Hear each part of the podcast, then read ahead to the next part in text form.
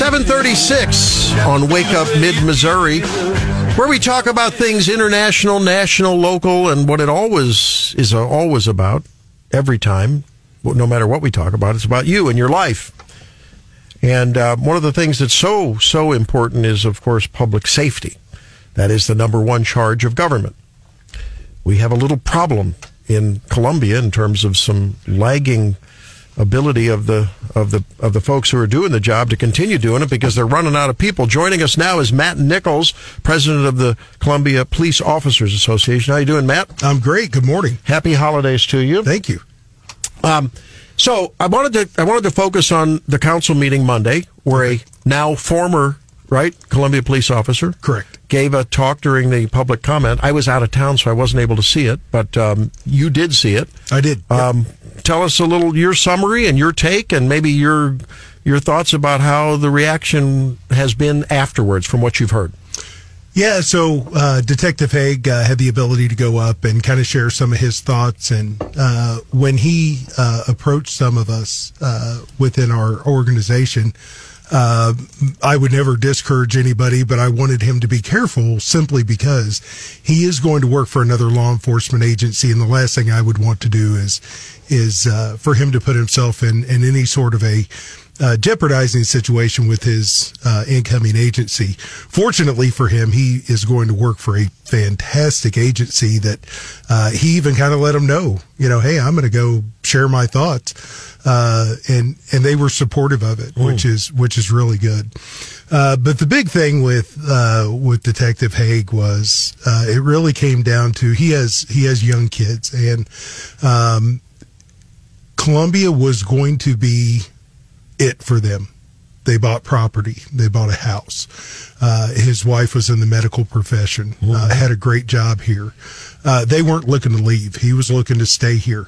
And sounds like a sounds like a fairy tale story, right? I mean, that's right. exactly the way you'd write the script. Yep. Yeah. Yeah. And uh, you know, ultimately, it just came down to the way the uh, you know even outside the department even the way the community was was moving and leaning uh, it just it just wasn't the place. And it's really sad. He was a unbelievable uh, smart young guy uh, had done a phenomenal job really kind of climbed the ranks uh, into the position he was in. And and uh, it was sad to see him go. I'm very very upset to see him go well, as you know, one of the missions on my afternoon show, and I think uh, the folks on this show as well, have always been worried about what's going on in the policing realm here in Columbia. And we, mm-hmm. we watch the numbers go down. Uh, what's the latest count now in terms of the numbers down? I, you know, I honestly don't know. do, do, you? I do. Yeah, okay. uh, I do.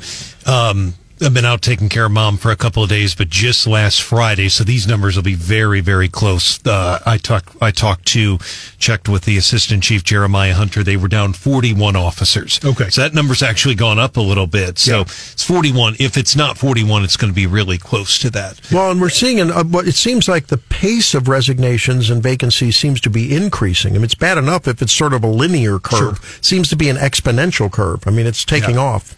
So well, Jill Schlude has her work cut out for her. Absolutely, and, the new and, chief. You know, really, the entire command staff does. I mean, when you, uh, so I am uh, now on my third chief uh, at the Columbia Police Department, Burton being my first. Um, there really is a honeymoon period, if mm-hmm. you will, and, mm-hmm. and we had that a little bit with Jeff, and, and, we've got that a little bit right now with with uh, Chief Schlude. Um, the only difference is staffing and you know we can uh, we can deal with changes in in big bites. Uh, it's a little more difficult when you don't have uh, enough people to uh, to carry the workload, and, and that's one of the things that we're that we're really struggling with right now. So, I I do know that the 41 i'm not sure if that includes the the folks that we've hired uh, do you know does that number include the folks in training i don't know that and i'll have to confirm that because i just asked him how many are you short mm-hmm. right now and he said 41 okay and that number's fluctuated it was 38 39 i don't think it includes the people that are in training but i could be wrong on that okay. but it's, it, it's that, that that is a it's a troubling number though sure. matt it really is. oh yeah is. You're listening to Matt Nichols on Wake Up Mid Missouri, president of the Columbia Police Officers Association. Matt, when we had John back in October, I, think that was right after the council vote on the ARPA dollars, and you guys were pretty upset, understandably so, that they didn't earmark any of that for hazard pay for law officers in the CPD. Absolutely, and you know it's it, so the thing about ARPA is it was it was one time money, right? And it's uh, it was money that we could use for retention. It's money that you know, yes, the the the the language in there, you know, was for hazard and you know dealing with the things. Which I mean, I could talk for two days about you know the things that occurred and and stories that our people dealt with, and and I've touched on it before. Uh, you know, the the most glaring example I have uh, one sergeant. She was separated from her family for almost four months, uh, simply because she had a child who had a very serious autoimmune disease, and uh, you, you know the the belief was if she gets COVID, she's not going to make it. So uh, we could talk about all those tragedies, but the big thing that we tried to push with the city was this is this is a great retention tool. Mm-hmm. This is a tool that you know we we're not asking you to write every cop just a big fat check up front.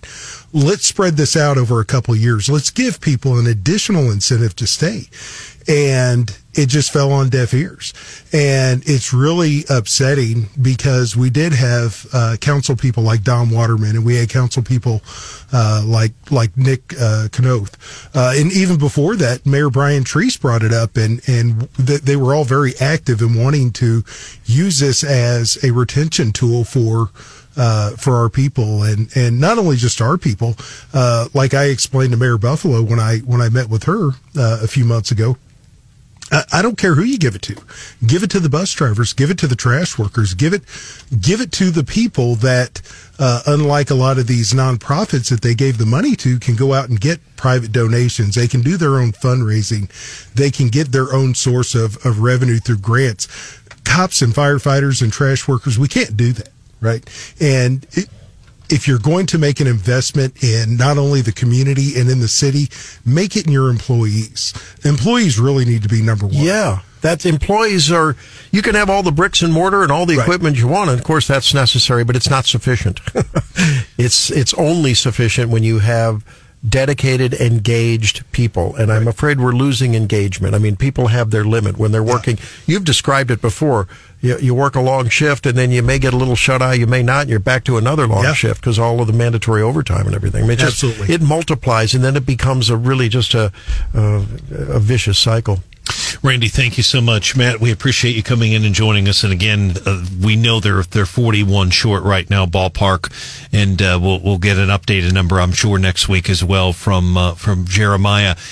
I know you were you were pretty I'm not going to say upset, but frustrated back in. I'm looking at a story I did in October, and you can. I'll just pull it up for sure. you to see. And basically, you were saying, I think you said it right here on the show. You said your officers don't feel appreciated and don't feel valued and I took your concerns directly to the mayor. You may have heard the story. I sat in act. Mark Slavitt was with me that day. It was it was the day after the um, CPOA with the with the the breast cancer awareness. And the mayor said, this is what she said. She said she was heartbroken because she says that the city council approved an across the board increase in pay and a heavy increase in starting salary and that she and her fellow council members appreciate Columbia's police officers. You heard that? Your response? My response to that is absolutely. They gave us an across the board increase. They gave us uh, roughly 10% is what they gave the new hires.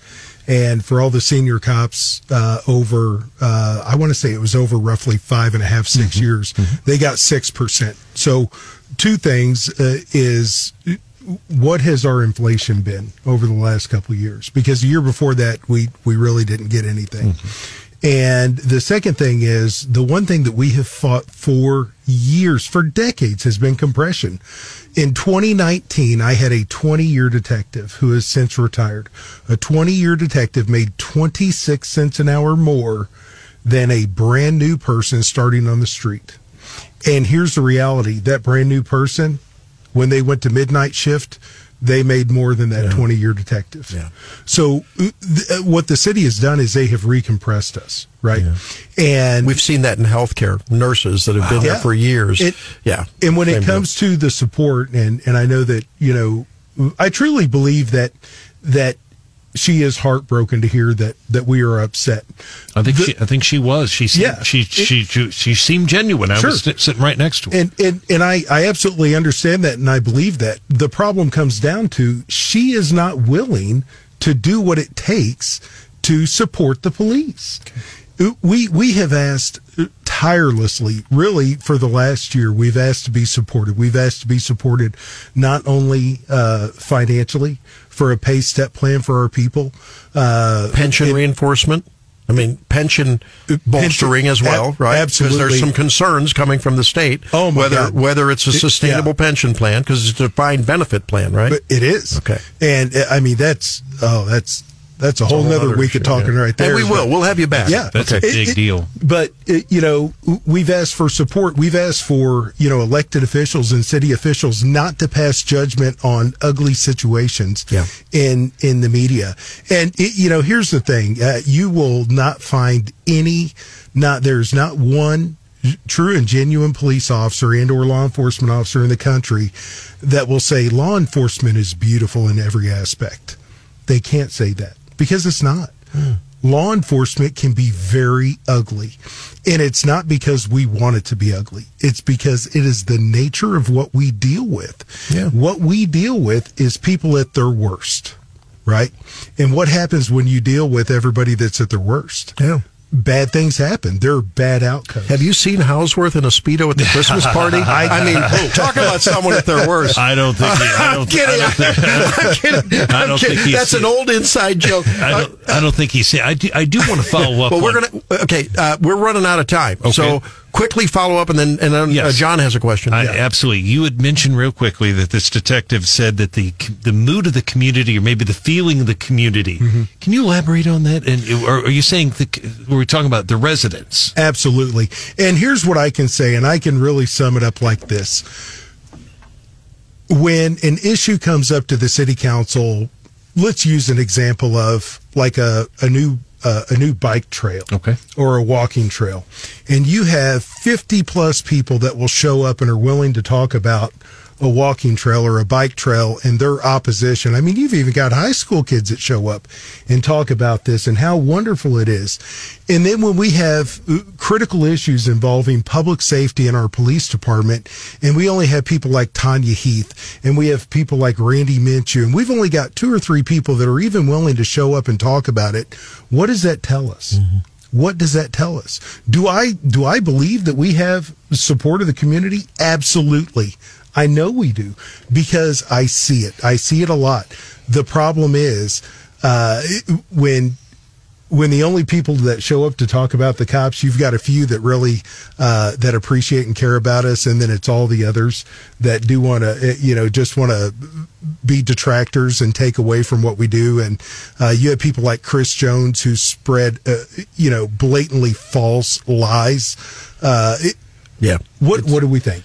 You know, I think there's a there's a very loud and vocal minority that probably don't speak for everyone, but you know, I mean, I, I think this conversation needs to continue on. We will continue it. Yeah. And we'll be talking about, you know, having some regular, as we do on the afternoon show, having some regular conversations with Matt Nichols. Thank you, sir. Appreciate it. Thank you. Merry Appreciate Christmas guys. to you. Yep.